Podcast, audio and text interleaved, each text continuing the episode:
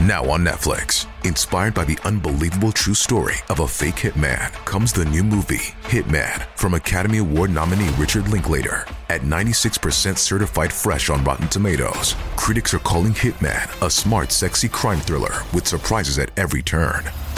Starring Glen Powell and Adria Arjona. Hitman. Now playing on Netflix and in select theaters. Rated R.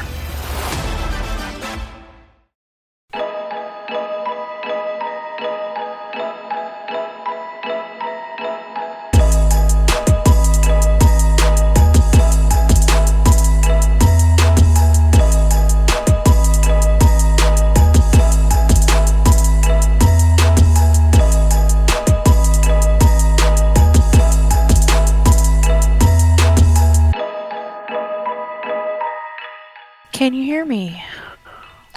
Guess what? You can hear me. I can hear the shit out of you. well, I'm so glad. Welcome to Crime Shots. I'm Bree, And I'm Nikki. and this is our mini-sode, the unidentified episode. You want to know? You want to know what that is?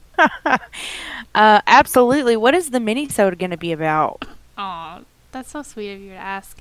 So, so basically, um, we're gonna cover unidentified persons cases from the NamUs system, NamUs. hmm National Missing and Unidentified Persons System. Okay. It's all everything that we're to talk about is all on this website. You can go to namus.gov and get all of the descriptions that we're talking about. They also have a section where you can like provide tips if you know anything. There's actually three categories on the website. So they have missing, which are people that have gone missing, unidentified, which are uh, deceased but have no identity, they don't know who they are, and then unclaimed. It's sad. So I feel like maybe it helps to like talk about it for people to like because I had never heard of this website until I've heard I've heard of it, but I've I, I mean I've never used it. Well, there's a Facebook page called the Unidentified Project that mom showed me. It's basically the same thing. They get their same information from the NamUs website. Um, oh, okay. they go into a little bit more detail about different things, but there's the comments are just ridiculous of people saying this could be this person or this could be this person. It's actually helping a lot to just kind of talk about it. Right. So there are approximately 13,477 unidentified persons cases in the NamUs system in the U.S. right now. Hmm. And so I'm, I'm going to narrow the search to just Texas. And when I narrow the search to just Texas, there's 1,654. And these cases, like, they range from 2020 all the way back to 1957 1957. There's not going to be like any method for how I'm going to choose the case of, that we're going to talk about. It's just I'm just going to pick one Okay. or two. So this is case number ML20-3041. It is the location was Houston, Texas. The date the body was found is July 21st of 2020. Pretty recent. hmm So um, it's a female, white. Um, she's an adult. The estimated age range is 45 to 70. That is a big date range. So her the estimated height is 5'5 to 5'6, and they cannot estimate the weight. Was found in a grassy area behind some businesses and warehouses. The details of the recovery not recognizable. It says decomposing and putrefaction. So hair color gray or partially gray, long, partially white or brown and black is the hair description. And then um, left eye color unknown, right eye color unknown, but does wear glasses. And there is a colorful butterfly tattoo on outer left calf. And this is a super cute butterfly. It's got like bl- it's like starts in the center with like a reddish color and then goes out to like blue. So clothing, dark blue t-shirt with the words stronger than cancer and the pink breast cancer awareness ribbon, uh, stretchy black pants, size large, yellow hospital style non slip socks, underwear, and a bra that was found on the body. Um, footwear, white and pink sneakers, but those were found near the body. They weren't on her. So, do they know? Uh, does this website tell you anything about how they were found or how they think that she died or anything? Um, this particular case doesn't have that. Some of them do have more information, but this one doesn't. But they, the NamUs website does have a phone number Mm-hmm. to contact the Houston Police Department if they, if you have any any leads or any information at all. So on that, the one that you just talked about, does it? I mean, she was just decomposing for too long, Mm. and that's why. Yeah, uh, I mean, they're they don't have it because some of them will have an estimated date of death, and that one doesn't have one. So there's no telling how long she had been there. Okay. Okay, so the next case is um, a female that was found in Missouri City, Texas, January 29th, 2020. So uh, the race and ethnicity Hispanic, Latino, American Indian, and possibly Alaska Native. The estimated age group is adult pre 20, so the estimated age range is 12 to 18. The estimated year of death is 2019. So, and they believe that she had been dead approximately three months when they found her. So, circumstances of recovery partial remains of a young female, possibly Hispanic or Native American, with long dark hair believed to be between 12 and 18 years old, found near a jogging trail in Missouri City, Texas. If anyone has information, please contact the Missouri City Police Department or Fort Bend County Crime Stoppers. So it says details of recovery uh, torso not recovered, one or more limbs not recovered, one or both hands not recovered.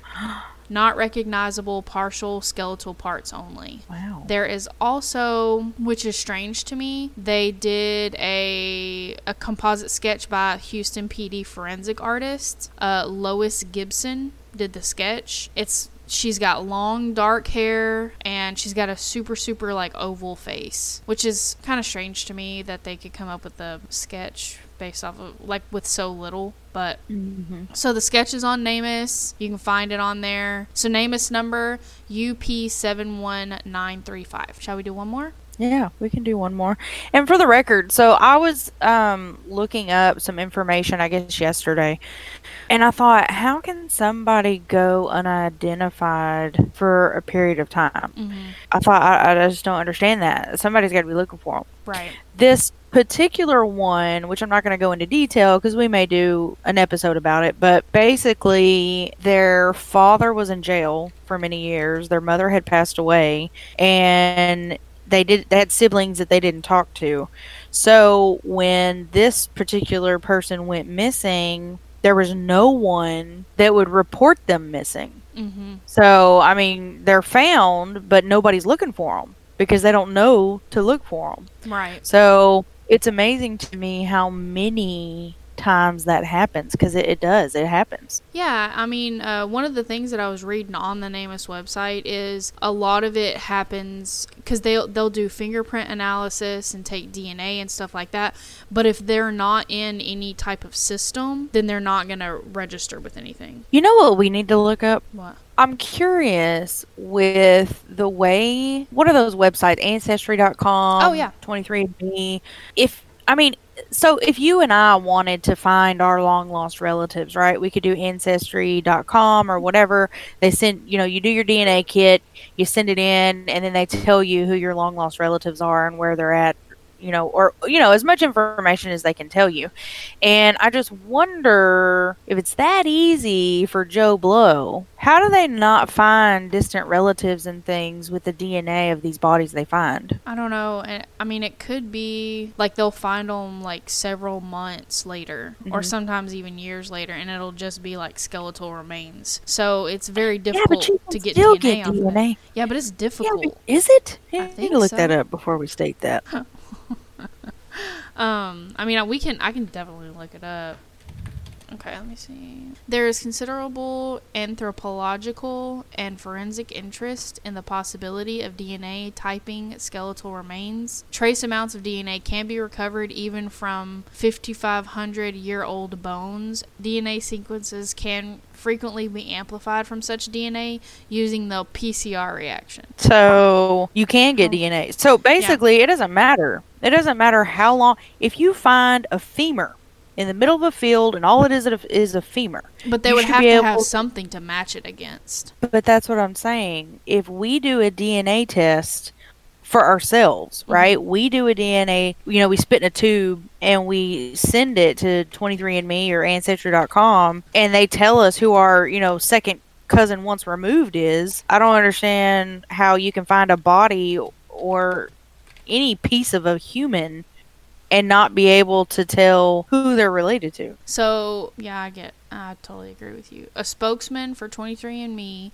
said in an email, "We never share customer data with law enforcement unless we receive a legally valid request, such as a search warrant or a written court order." So they have to, but that's going to make me mad. If so, what? I mean, are these police departments or detectives just finding bodies and they're like, eh, we don't want to get a court order to get the DNA to send it off. So Well, to We're get a just court order, sit on there- th- to get a court order, they would have to have reasonable belief that 23andMe holds the DNA. I guess it would just depend on the judge and where where it's lo- where they're located. because in my mind, I'm thinking every single person that's found should be. I mean, they don't know who they are. They should be, you know, entered into a database like 23andMe or Ancestry.com.